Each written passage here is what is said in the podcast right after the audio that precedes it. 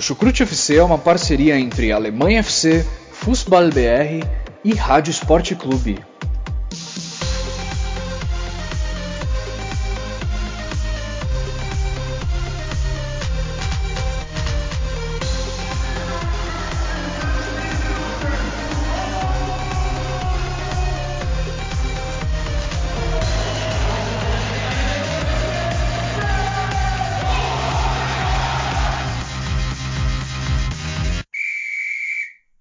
Olá a todos que acompanham o futebol alemão. Aqui quem fala é Guilherme Ferreira e dou início a mais uma edição do nosso podcast Chucrute FC.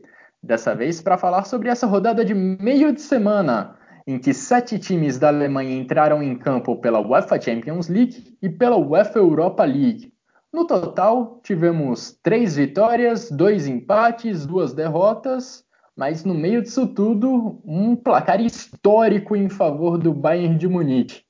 Bom, antes de começarmos a nossa análise sobre essas partidas, quero agradecer a todos vocês que estão nos ouvindo no seu tablet, no seu celular, no computador ou até mesmo no seu carro, voltando para casa, indo para o trabalho. E muito obrigado especialmente aos nossos padrinhos que tanto contribuem para o nosso trabalho. Se você quer se você curte o nosso trabalho, se você curte o nosso podcast e, e quer contribuir para que esse trabalho siga firme de pé, acesse o www.padrim.com.br barra chucrutefc e descubra de que forma você pode nos ajudar. Bom, para me acompanhar nessa edição do Chucrute FC, eu recebo aqui meu companheiro Jonathan Gonçalves. Tudo bem com você, Jonathan? Olá, Guilherme, tudo bem? Olá, ouvintes. É, estamos aí mais uma vez. Vamos falar de UEFA Champions League, de UEFA Europa League, os clubes alemães aí nessas competições continentais. Apenas dois foram derrotados, né? Vamos falar aí uma análise profunda, falando um pouquinho aí de cada time. Então nos acompanhe que o Chucrute FC sempre está informando você aí tudo do futebol alemão. Sem mais demora, vamos tocar o barquinho e começar a nossa análise da rodada.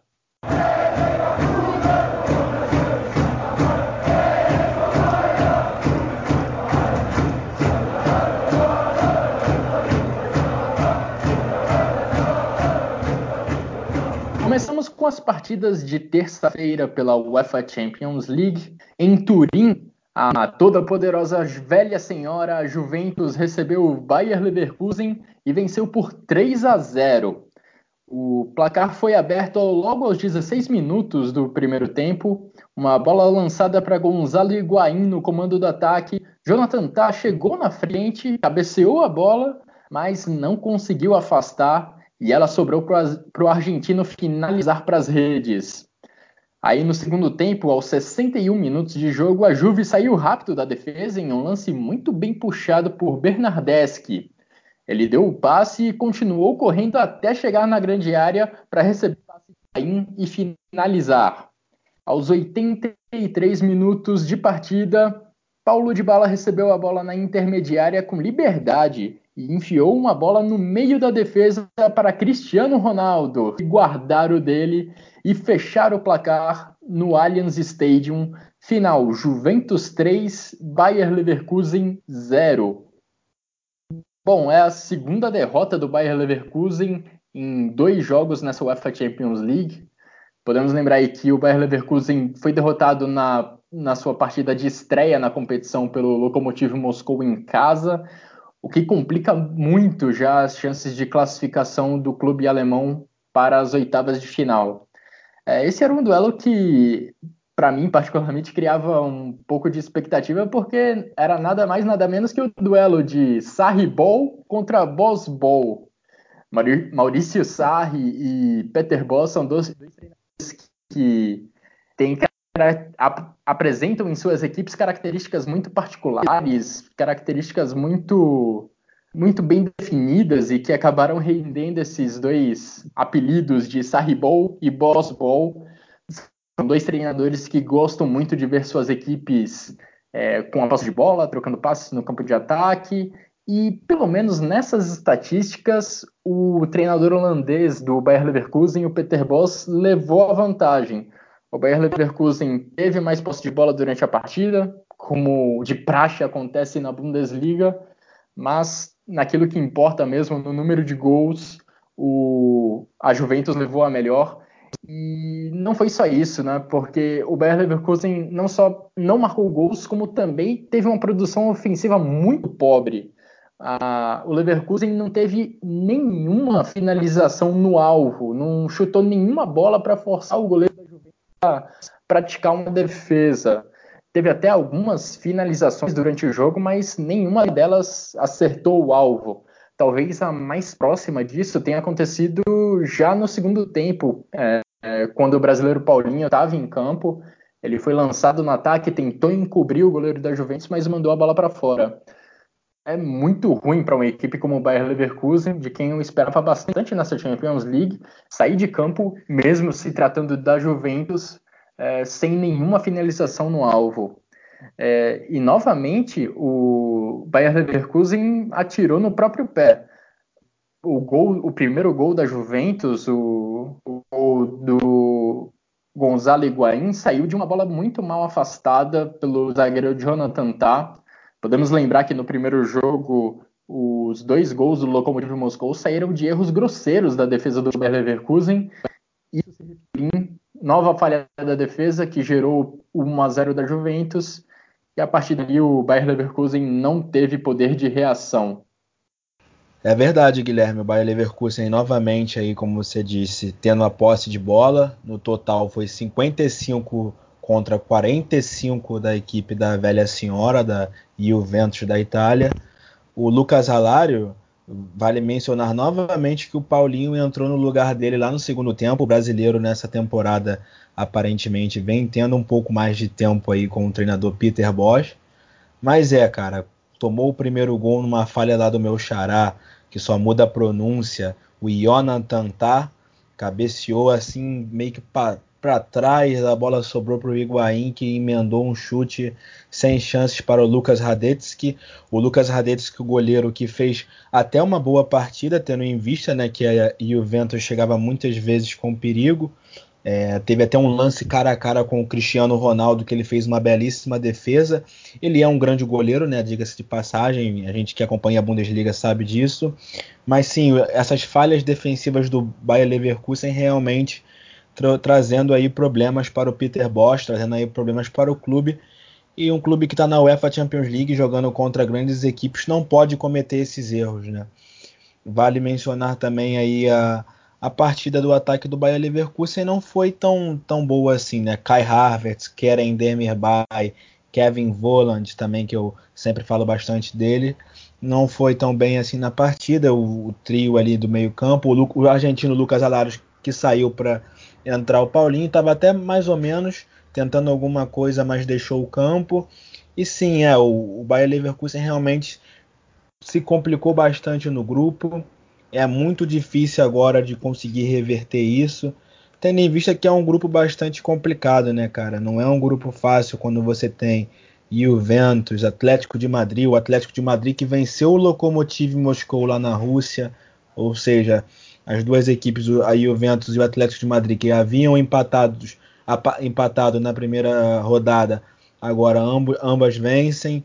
Quem perde é mais uma vez é o Leverkusen e o Lokomotiv fica lá com seus três pontos. Então vamos ver aí o que, que vai o que, que vai ser feito aí, mas sinceramente eu acho muito difícil para o Bayer Leverkusen pensar em classificação.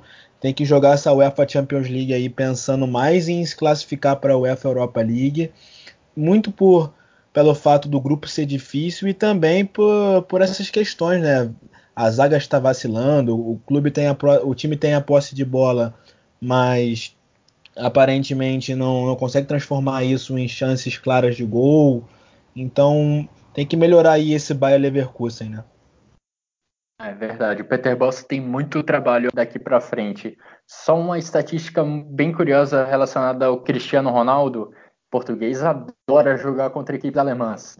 Foi o 25 jogo dele contra times alemães, esse contra o Bayer Leverkusen, Sabe quantos gols ele já marcou? 27. Impressionante a média de Cristiano Ronaldo, mais de um gol por jogo é a média do português.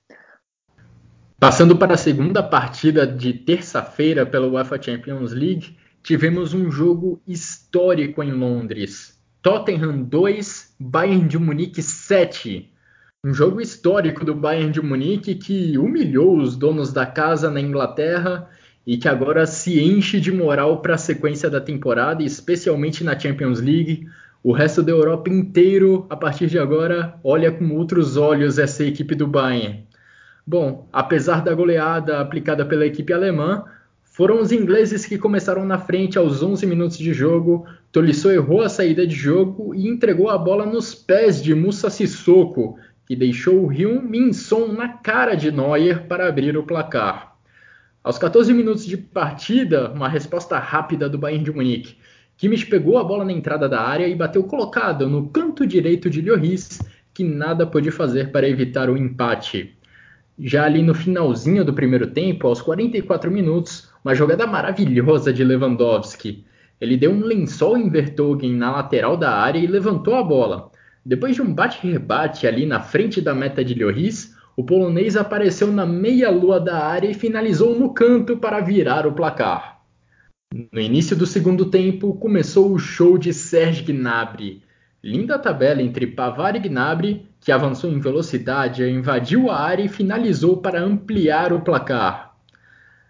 Dois minutos depois, mais um gol do Bayern. Tolisso roubou a bola de Harry Winks quando o Tottenham tentava sair da defesa e aí ficou fácil. Ele deu assistência para Gnabry finalizar de primeira de dentro da área. Não perca as contas, 4 a 1 para o Bayern de Munique. Aí nos minutos finais a goleada virou humilhação.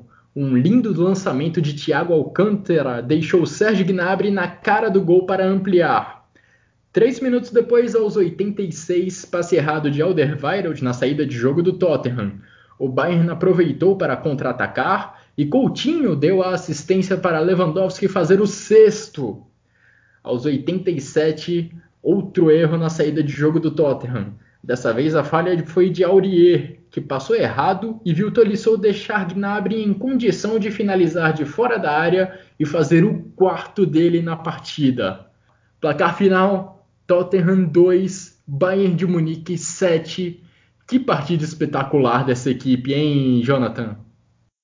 Sem dúvidas, Guilherme, uma partida histórica, né? Entrou para a história da UEFA Champions League, entrou para a história positivamente do Bayern de Munique e negativamente entrou para a história do Tottenham, Tottenham Hotspurs. E, cara, não sei nem por onde começar. A começar lá no início, o Sérgio Gnabry com um minuto e meio de partidas teve uma finalização boa, o Hugo Lloris fez a defesa que já mostrava que o Gnabry ia dar trabalho para ele durante o jogo. Apesar do Tottenham ter abrido o placar, a gente sabe como é que foi o fim da partida, né? Com o Gnabry fazendo quatro gols nessa, nesse jogo. Eu que vinha falando aí, e o Bayern, como é que vai fazer gol se o Robert Lewandowski é, não estivesse nessa equipe. Ele estava na equipe, claro, fez dois gols, mas o homem gol da partida mesmo foi o Gnabry aí me respondendo também e mostrando que o Bayern também sabe fazer gol além, além, do joga, além de contar com o jogador polonês. Claro, temos que pontuar também que o Tottenham vive uma fase aí com uma equipe que no campeonato inglês também não parece estar vivendo uma boa fase mas o Bayern de Munique aí também mostrando sua força, o quão forte pode ser na, no cenário europeu. Manuel Neuer fazendo uma grande partida, fez boas defesas. Ter Stegen também defendendo muito lá na partida do Barcelona Inter de Milão. Aquela situação toda que ultimamente vemos aí muito na mídia alemã, até a gente aqui do Chucrute FC fizemos um podcast sobre isso. Os dois grandes goleiros do futebol alemão que estão agarrando demais por suas equipes. Felipe Coutinho novamente fazendo uma boa partida. O Coman que foi um pouco apagado, né? Tanto que se lesionou, se eu não me engano, teve que deixar a partida. Um jogador que, na verdade, não se lesionou. Quem se lesionou foi o Jerome Boateng. Vale mencionar que o zagueirão se, se lesionou lá aos 72 entrou o Javi Martinez. Mas o Coman realmente não fez uma partida tão boa assim, em, comparado ao resto da equipe do Bayern de Munique no jogo. Mas sem dúvidas, Guilherme, uma partida histórica O Bayern de Munique teve muito, muita posse de bola, é, teve muitos ataques e conseguiu se mostrar muito eficiente, muito bom lá em Londres, mostrando aí a força do futebol alemão. É, apesar do placar elástico, o Bayern de Munique não foi a equipe que teve o domínio das ações durante os 90 minutos. É, foi muito diferente disso, na verdade, porque principalmente ali nos 20 minutos iniciais o jogo foi eletrizante, com chances de gol dos dois lados. Só nesses minutos iniciais o placar já estava 1 a 1, mas poderia muito bem estar 2 a 2, porque tanto o Bayern quanto o Tottenham tiveram boas oportunidades de lado a lado. O Tottenham, até com algumas oportunidades mais claras de abrir vantagem nesse início de, de partida, mas não aproveitou. O Bayern, por outro lado, contou com atuações individuais fantásticas para poder construir sua goleada. Gnabry, em uma noite iluminada, marcando quatro gols. Lewandowski, um início de temporada sensacional do polonês que continua empilhando gols jogo atrás de jogo. E dessa vez Felipe Coutinho nem precisou ser um protagonista do Bayern de Munique, apesar de ter dado uma assistência, de ter dado uma assistência para um dos gols, ele não participou tanto da partida como em jogos anteriores do Bayern de Munique, mas com o brilho de Gnabry e Lewandowski, principalmente lá na frente, o Bayern de Munique construiu essa goleada com algumas finalizações fantásticas desses dois que tiveram uma noite realmente sensacional. Falando um pouco do que Maurício Pochettino e Nico Kovac colocaram de estratégia dentro de campo, a partida ela foi muito ditada pelo, pelo comportamento da marcação do Tottenham, que ali no início da partida foi muito intensa, já pressionando o Bayern de Munique no campo de ataque, sem deixar a equipe alemã trocar passes no campo de defesa. E foi um pouco disso que fez o Tottenham criar suas chances de gol nos minutos iniciais da partida, recuperando bolas já no campo de ataque e finalizando poucos segundos depois. Foi assim, inclusive, que saiu o gol que abriu o placar. Tolisso estava ali pressionado, sem encontrar uma boa opção de passe, acabou errando, acabou tocando a bola nos pés do jogador do Tottenham e a partir dali, poucos segundos depois, Heung-Min finalizou para fazer 1 a 0. Por outro lado, se o seu time está lá na frente, está pressionando o adversário para tentar forçar um erro logo no, no campo de ataque, isso também traz consequências para sua defesa, que fica um pouco mais exposta. Se o adversário consegue sair dessa primeira pressão trocando passes rápidos, aproximando os seus jogadores, ele vai encontrar espaço para atacar e atacar em velocidade. E foi isso que o Bayern conseguiu fazer. Como o Jonathan mencionou, o Gnabry teve um, uma chance de gol logo nos instantes iniciais da partida, no primeiro, segundo minuto, que foi criada a partir de uma saída de bola rápida e bem eficiente do Bayern de Munique. E o próprio gol de empate saiu dessa forma. O Kimmich fez um bom lançamento ali para a lateral direita, a jogada se desenvolveu por ali e instantes depois o próprio Kimmich apareceu ali na entrada da área para finalizar e fazer o empate do Bayern de Munique. Kimmich, vale ressaltar, jogando novamente como meia e não na lateral direita. No início do segundo tempo, Maurício Pochettino tentou retomar a estratégia de apertar a marcação de colocar seus jogadores para marcar o Bayern de Munique já lá na frente, tentando forçar um erro parecido com o do Tolisso no início da partida, erro que gerou 1 a 0 em favor do Tottenham, mas não foi isso que aconteceu. Pelo contrário, o Bayern de Munique novamente mostrou que sabe bem sair desse tipo de pressão, soube pelo menos nessa, na partida dessa terça-feira contra o Tottenham e numa bela troca de passes ali pelo lado direito entre Pavar e Gnabry, o atacante alemão conseguiu avançar em velocidade novamente, aproveitando que a defesa do Tottenham estava adiantada para atacar em velocidade, entrar na área e finalizar contra o gol de Lloris. O Bayern de Munique em alguns instantes também aplicava essa estratégia, também colocava em prática essa iniciativa de apertar a saída de jogo do Tottenham, de pressionar o Tottenham lá na frente. E no caso do Bayern deu muito certo, só deu resultados positivos. Porque em dois gols do Bayern ali, quando a vitória já estava virando goleada, o jogador do Bayern de Munique roubou a bola ali no campo de ataque e segundos depois a bola já estava balançando a rede do Hugo. Então foi uma grande atuação do, do Bayern de Munique, é, que soube lidar bem com essa, com essa marcação adiantada que foi, que foi aplicada pela equipe do Tottenham e uma noite brilhante de Robert Lewandowski e Serge Gnabry principalmente. O outro jogo do grupo foi entre Estrela Vermelha e Olympiacos e a equipe da Sérvia venceu por 3 a 1.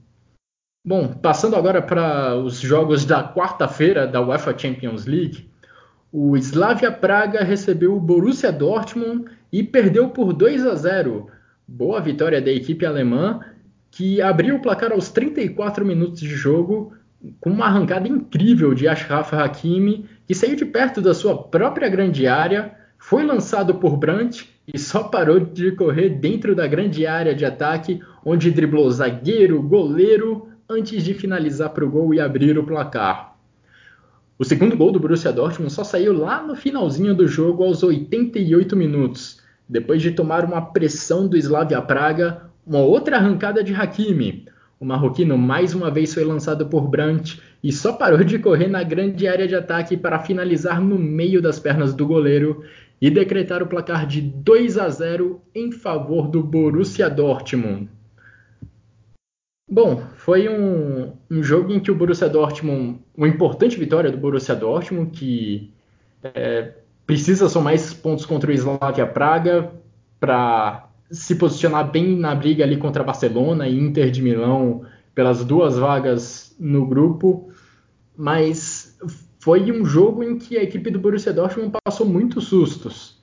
É, por boa parte da partida, o Slavia Praga teve a bola no campo de ataque, chegou perto da área do Roman Burke com frequência e forçou o goleiro suíço a fazer grandes defesas ao longo, ao longo da partida. E o 2 a 0 dá a impressão de que o Borussia Dortmund não passou muito sufoco, mas pelo contrário, mesmo com Hummels de volta à equipe titular, o Borussia Dortmund mostrou fragilidade na defesa e por muito pouco não voltou para casa com um empate ou um resultado, ou um resultado ainda mais negativo na bagagem. É, além da volta de Hummels, a gente teve outras mudanças na escalação que o Lucien Favre costuma colocar em campo, porque Paco Alcácer, machucado, não pôde, ele sequer viajou para essa partida, e no lugar dele jogou Julian Brandt, só que a mudança que acabou sendo mais significativa acabou sendo a escalação de Ashraf Hakimi como ponta pela esquerda. Hakimi e Rafael Guerreiro fazem, fizeram o lado esquerdo do, do Borussia Dortmund, o Hakimi um pouco mais adiantado, o Guerreiro como um, um lateral esquerdo. E olha, se tem um cara que consegue aproveitar bem o espaço para contra-atacar, esse cara é o Hakimi, porque ele tem uma velocidade impressionante e usou isso muito bem nessa, nesse jogo contra o Slavia Praga. Em dois contra-ataques do, do Borussia Dortmund, ele foi lançado pelo Julian Brandt. Em ambos, ele ganhou de todo mundo na corrida e finalizou bem em ambas as situações. Ele que às vezes apresenta algumas falhas técnicas, não consegue chutar para o gol muito bem, ou os cruzamentos dele não são muito precisos, mas dessa vez, nessa partida contra o Slavia Praga, ele foi decisivo demais e foi muito bem nas duas finalizações para fazer 2 a 0 a favor do Borussia Dortmund. É verdade, Guilherme, vou bastante na sua linha. O Borussia Dortmund precisava da vitória na República Tcheca, conseguiu, venceu, mas não convenceu, né? Esse seria o lema, acho que esse é o lema para para esse resultado aí, para essa vitória do Borussia Dortmund, que venceu, mas de fato não convenceu. Ashraf Hakimi e Julian Brandt foram os dois melhores jogadores da linha, porque o Roman Burke fez belíssimas defesas, inclusive teve momentos cara a cara, né? Se não me engano, teve o Stanislav Teklil atacante lá do Slavia Praha, perdeu um gol cara a cara que o Burke teve que sair abafando ele, ele se atrapalhou um pouco, chutou em cima do nosso goleiro, mas numa dessas o Borussia Dortmund toma o gol e aí complica um jogo que realmente não era para ser tão difícil assim, tendo em vista o material humano, assim dizendo, né, que o Borussia Dortmund tem e que o Slavia tem, né? O Marco Reus que jogou nessa partida mais à frente, né, com o Julian Brandt jogando um pouco mais atrás, centralizado, tanto que o Brandt achou dois passes aí que gerou os gols do Hakimi. Ele até tinha achado um, um passe o Sancho. Isso na volta para o segundo tempo, quando o Borussia vencia por 1 a 0, o Sancho se atrapalhou com a bola frente a frente com o goleiro Colar. Era para ter feito esse gol, é, foi um gol que fez falta, tanto que o Borussia só foi fazer o segundo gol lá no finzinho, depois de ter sofrido bastante pressão, né? O Slavia Praha deu pressão no Borussia de certa forma, só que foi ineficiente. Teve muitos lances de frente pro gol que chutou para fora, que, que, o, que o Burke teve uma boa atuação, fez defesas e tudo mais.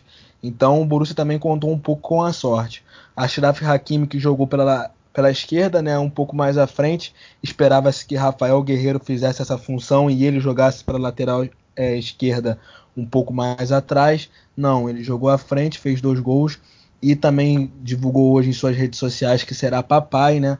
Então tá aí o motivo da comemoração dele com o dedo na boca. Vem aí um neném para o marroquino, que realmente o Borussia Dortmund conseguiu a vitória, graças a ele, graças a Julian Brandt, graças a Roman Burke. Matt Hummels também fez uma boa, uma boa partida na, na defesa. Manuel Akanji ainda não, não parece estar tá tão, tão sólido assim, mas tem tudo para com o Hummels ali fazer uma, uma boa dupla quando começarem a sincronizar mais. Resultado muito valioso, tendo em vista também que o Barcelona venceu a Inter de Milão por 2 a 1 no Camp Nou de virada, né? A Inter de Milão começou vencendo a partida, mas assim, novamente eu falando aqui do treinador Lucien Favre, ele fez duas substituições aos 90 minutos. Tirou o próprio Hakimi para entrar o Zagadou e o Julian Brandt para entrar o Götze isso aos 90 minutos. Ou seja, por que o professor segurou tanto as substituições, as substituições e só colocou os jogadores para jogar ali os acréscimos de dois minutos, um minuto, sendo que o Borussia estava sofrendo uma pressão muito grande, estava sendo inoperante na partida em certo momento, pouco criando, com o risco de levar até mesmo um empate, e o professor tampouco mexia no clube, mexia, mexia no time. Colocou ali o Torgan Hazard aos 74 no lugar do Sancho e depois deixou as duas substituições lá para o fim. Então eu penso que o Lucien Favre ele tem que melhorar muito nessa questão de mexer no Borussia Dortmund. Eu acho que é muito tardio, eu não consigo compreender essa forma como ele mexe no time. Todo jogo é isso, entendeu? Então precisa mudar, cara. Um dia isso pode acabar se tornando algo pode acabar se tornando um problema de fato e que o clube precisa mexer, o time precisa mexer e o treinador não mexe e o resultado pode ser diferente. Mas, de fato, o Borussia Dortmund conseguiu três, três pontos muito importantes na República Tcheca. Essa fragilidade defensiva que vem sendo ap apresentada pelo Dortmund vem deixando o torcedor preocupado e um pouco irritado com o Lucien Favre. Passando agora para o jogo que aconteceu em Leipzig, a equipe da casa foi superada pelo Lyon, 2 a 0 para os franceses que abriram o placar aos 10 minutos de jogo numa falha terrível da defesa do Leipzig. Ibrahima Konaté foi desarmado na frente da área, daí o Pamecano não conseguiu afastar a bola no carrinho e Memphis Depay saiu na cara do gol para marcar 1 a 0 em favor do Lyon. No segundo tempo, aos 64 minutos de jogo, outra falha imperdoável do Leipzig. Dessa vez, Nord Mukiele tinha a bola à sua disposição na frente da área, tentou o drible, mas não viu que Martin Terrier estava logo atrás dele. O jogador do Lyon roubou a bola e saiu na cara de Gulaxi para dobrar a vantagem e dar números finais à partida. Lyon 2, Leipzig 0. Resultado ruim da equipe de Julian Nagelsmann jogando em casa, Jonathan.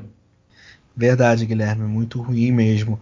O Leipzig também que havia perdido na última partida da Bundesliga para o Schalke 04, agora emenda a segunda derrota consecutiva aí, perdendo para o Lyon. E teve mais posse de bola na partida, né? Bem é, de praxe do técnico Julian Nagelsmann. Mas, cara, eu às vezes me questiono. Ele faz muitas variações táticas, tendo em vista que ele deve estudar o adversário, mas às vezes eu penso que essas variações táticas que podem é, não ter um certo, digamos que, padrão para a equipe do Leipzig que faça a equipe ficar um pouco perdida jogo após jogo, né? Se você entra às vezes num 4-4-2 é, e às vezes num 4-2-2-2, nessa partida, por exemplo, contra o Lyon, ele entrou num 3-4-1-2. O Timo Werner e o Poulsen geralmente jogam lá na frente, o Sabitzer no meio, o Fosberg começou no banco nesse, nesse jogo. O Timo Werner que perdeu bastantes, bastantes chances, né? O goleiro Anthony Lopes também do Lyon tem aí seus créditos, fez umas boas defesas o goleiro português, mas sem dúvidas o Leipzig chega aí a uma derrota que não era tão esperada assim. Eu sinceramente pensei que os touros vermelhos poderiam bater de frente aí com o Lyon, principalmente jogando na Alemanha, né? Mas sofreu 2 a 0, primeiro levando o gol lá aos 11 minutos com o Depay e também levando o segundo gol lá aos 65 já com o Terrier no segundo tempo. Mas tem que melhorar bastante coisa. Eu acho que principalmente essa questão aí da variação tática. É bom, é, mas o, o Nagelsmann às vezes ele precisa ver aí qual é a melhor, qual é o melhor esquema para esse time bom que ele tem, jovem e que precisa ter mais o seu sua cara, porque começou muito bem, mas dois resultados aí nas últimas nas últimas últimos jogos, né, de fato, um, um pela Bundesliga, outro pela UEFA Champions League, dois resultados preocupantes, principalmente o resultado lá contra o Schalke 04, perder para o Lyon numa competição continental, uma equipe também de muita tradição na França, não é nenhum absurdo. Mas uma equipe que estava vindo jogando tão bem, sendo uma das melhores equipes aí, uma das melhores equipes do, do futebol alemão atualmente, realmente jogou muito abaixo e aí foi derrotado na Red Bull Arena Leipzig. É, eu esperava também um, resu um resultado melhor do Leipzig, porque o momento do Lyon não é bom.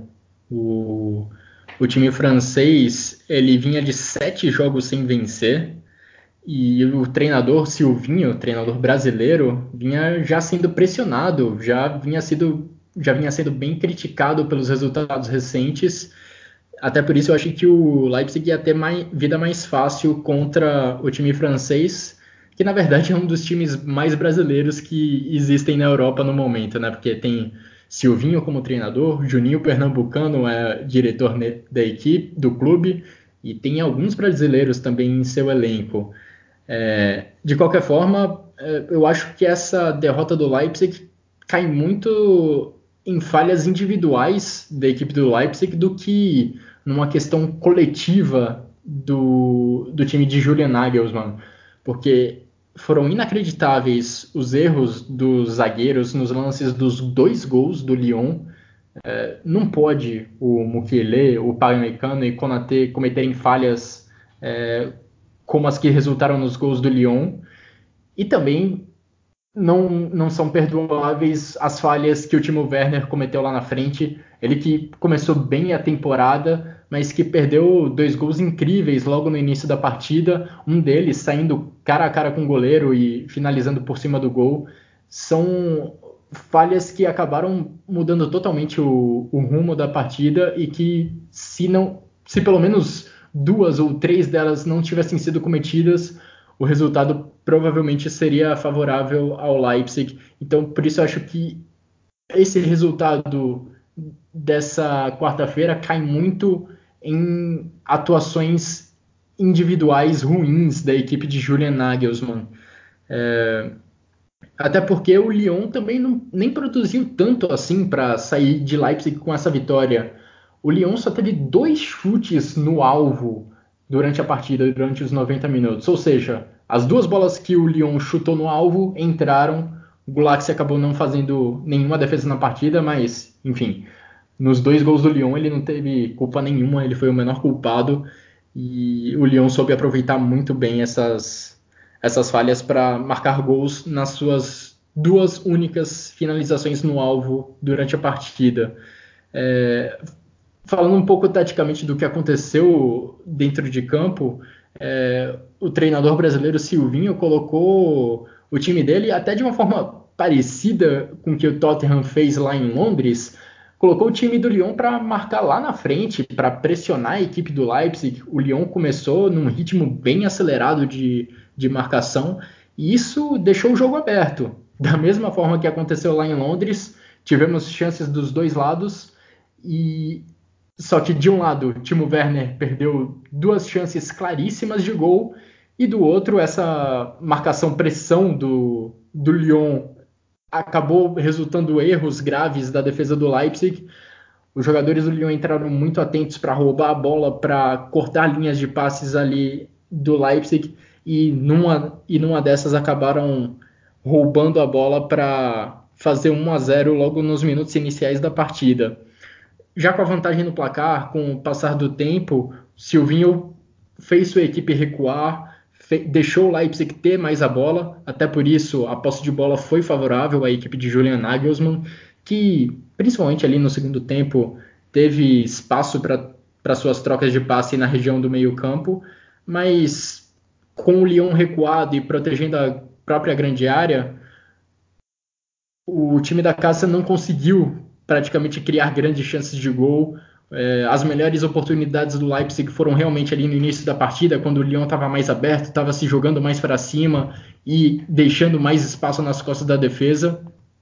No segundo tempo, quando o Silvinho colocou seu time para fechar ali a grande área e deixou as suas linhas de defesa bem próximas uma da outra, o Leipzig tocou a bola de um lado para o outro. Timo Werner até participou bastante do jogo ao lado do Marcel Sabitzer, tentando talvez se redimir ali dos seus dois erros no início da partida, mas o, o Leipzig não criou grandes chances de gol na fase final do jogo e acabou saindo de campo derrotado por 2 a 0. No outro jogo do grupo, tivemos uma vitória do Zenit por 3 a 1 sobre o Benfica. Benfica que foi derrotado já no, na partida de estreia pelo próprio Leipzig lá em Lisboa e agora acumula sua segunda derrota no grupo. Bom, fechamos aqui a nossa análise sobre os jogos das equipes alemãs nessa rodada da UEFA Champions League, mas ainda temos muito para falar sobre UEFA Europa League. Nesta quinta-feira tivemos três equipes alemãs em campo. Wolfsburg, Borussia Mönchengladbach e Eintracht Frankfurt entraram em campo e as três fora de casa e tivemos dois empates e uma vitória. Começamos com um desses empates Lá em Istambul, o Borussia Mönchengladbach empatou por 1 a 1 contra o Başakşehir e saiu atrás no placar, porque aos 54 minutos de jogo o Başakşehir roubou a bola no meio-campo e saiu em velocidade para ataque. Enzo Crivelli fez o lançamento e deixou Edin Visca na cara do gol para abrir o placar para a equipe da casa. Aí o empate do Borussia Mönchengladbach só veio aos 90 minutos de jogo nos acréscimos do segundo tempo. O brasileiro Rafael, que entrou durante o segundo tempo, cobrou falta na, uma falta na área e o Gladbach carimbou o travessão na primeira finalização. Só que Patrick Herrmann estava pronto para aproveitar o rebote e empurrar a bola para o gol, dando números finais ao jogo. Basak Serrir 1, Borussia Mönchengladbach também 1 uma partida que de fato seria difícil para o Borussia Mönchengladbach, né? No episódio do sorteio dos clubes alemães para a Champions League e para a UEFA Europa League, eu cheguei a mencionar que o Basak Serri seria uma equipe difícil a ser batida, foi vice-campeã turca na temporada passada, é, conseguiu abrir o placar até, né? Sofreu o gol lá no finalzinho do Borussia Mönchengladbach. O Borussia Mönchengladbach que teve aquela derrota contra o Wolfsberger no, na primeira rodada, agora consegue um pontinho lá na Turquia. Sinceramente, não é o resultado que, que vai ajudar tanto assim os potros, né? Acho que a vitória seria realmente muito necessária nesse jogo, depois que a equipe levou aquele 4 a 0 lá para o Wolfsberger. Mas vale mencionar aí o Denis Zakaria, o suíço, meio-campo, jogou bastante, jogador muito importante, para mim, o melhor do, do Borussia Mönchengladbach na partida.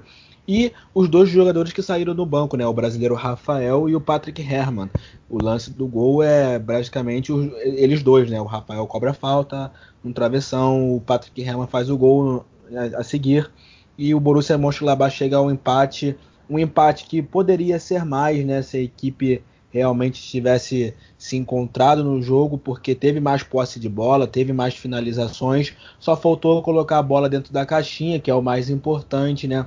Vale mencionar também que na zaga do Basak Serri tem nomes bastante conhecidos aí do futebol é, internacional. O, Martin Skrtel, que jogou no Liverpool, jogador que é da, da Eslováquia. O lateral esquerdo Gael Clichy, que também é, jogou muitos anos aí no Arsenal, pela seleção também francesa, jogadores aí que também têm uma certa experiência, né? A equipe do Basak Serri realmente não é, não é boba, é, não é tão conhecida, não é tão midiática, mas quem acompanha lá o campeonato turco, quem sabe, sabe que não é uma equipe tão fácil a ser batida.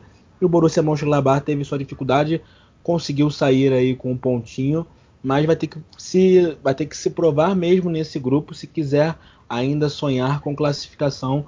Já nas próximas rodadas já é importante conquistar os três pontos.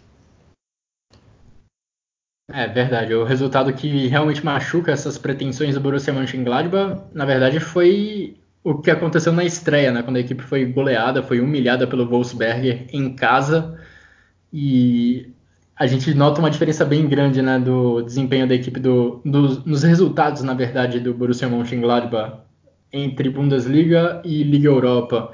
Na Bundesliga, o Gladbach só perdeu pontos para o Schalke na estreia, quando empatou, e perdeu pontos também para o Leipzig, foi derrotado para o então líder do campeonato. Já na Liga Europa, o Gladbach foi derrotado pelo Wolfsberger na, na primeira rodada da, da competição e agora empata com o Basak Serrir. Você mencionou até nomes conhecidos como ou Clichy. Talvez o nome mais conhecido do elenco do Basak Serrir seja um brasileiro, na verdade, né? Robinho, ex-Santos, ex-Real Madrid, ex-Manchester City.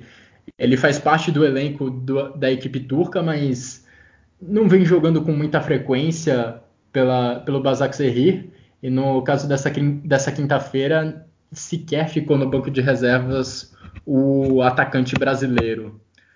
Passando para a, o segundo jogo com a equipe alemã pela Europa League, pela segunda rodada da Europa League, o Wolfsburg viajou até a França e empatou contra o Saint-Étienne por 1 a 1.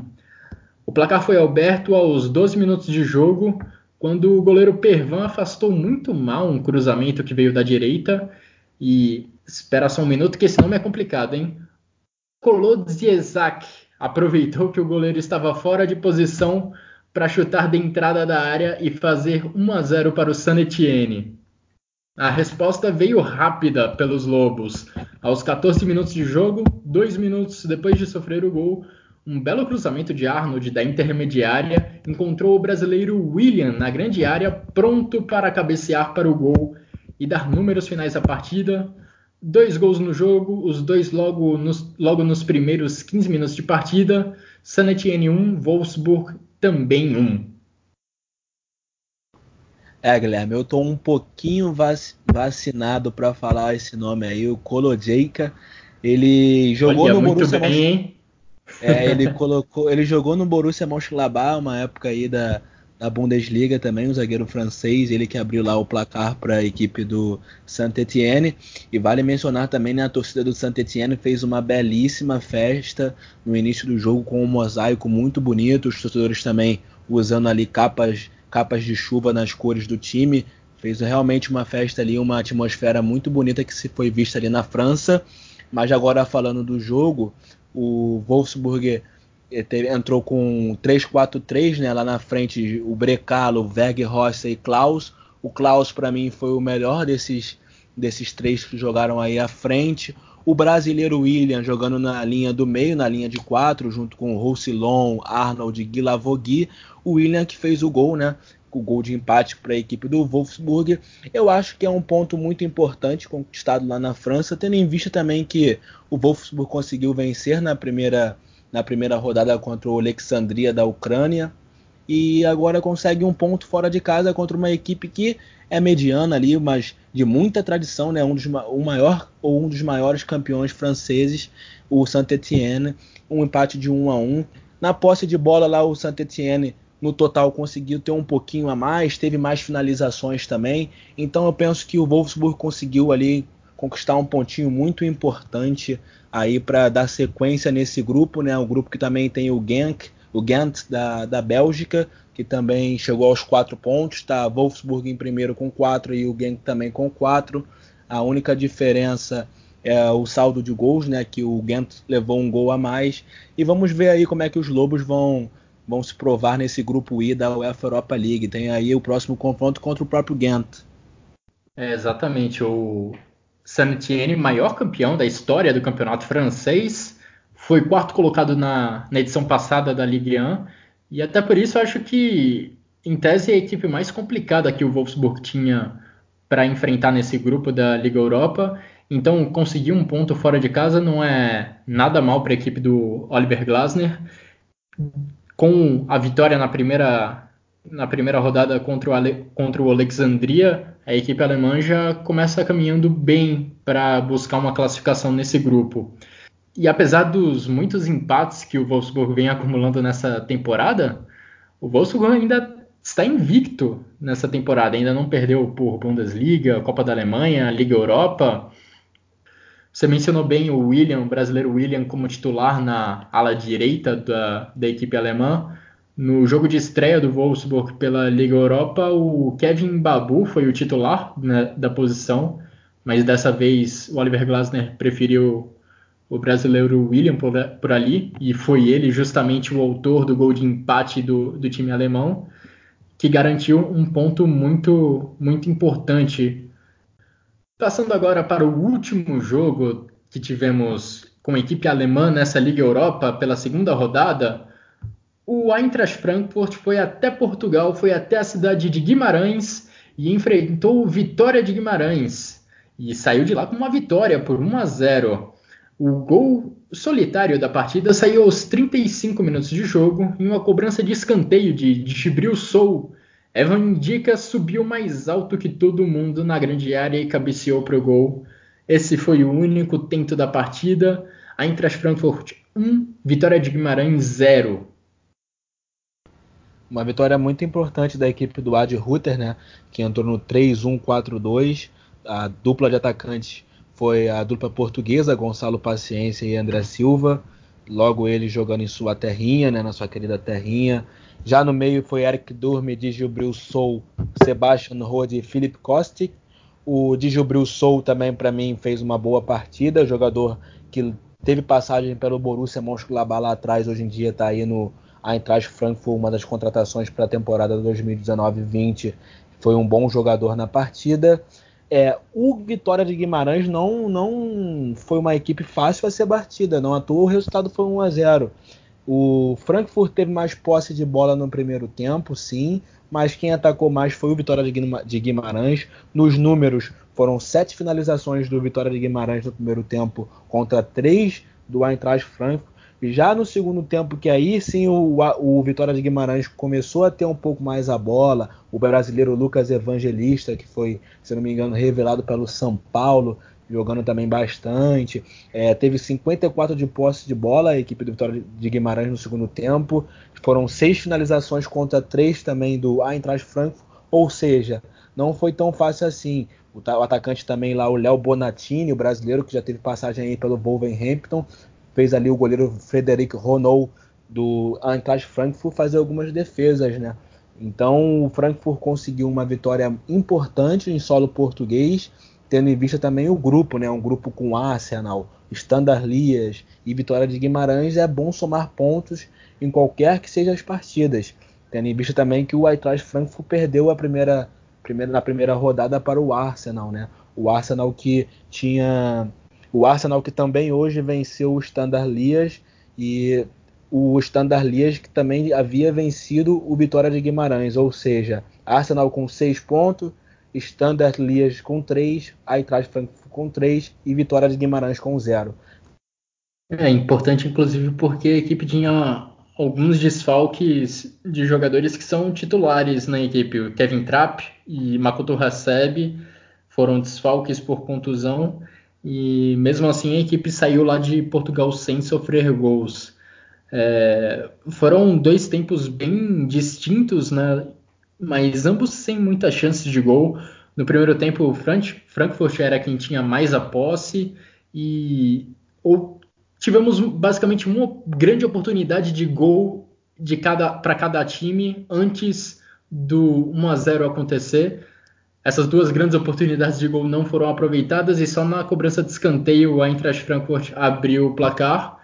E no segundo tempo foi o Vitória de Guimarães quem teve mais a bola, quem conseguiu trocar passes no campo de ataque, mas quase não ameaçou a meta da equipe alemã e acabou terminando nesse placar magro de 1 a 0 para o Eintracht Frankfurt, que é realmente que soma realmente pontos é, fundamentais nessa briga para se classificar, especialmente após a derrota para o Arsenal é, dentro de casa. Mas considerando que o Arsenal deve roubar pontos de quase todo mundo nesse grupo, perder em casa para a equipe inglesa nem é tão doído assim. Importante é somar pontos contra a Vitória de Guimarães e Standard Liège, pensando aí nessa segunda vaga do grupo.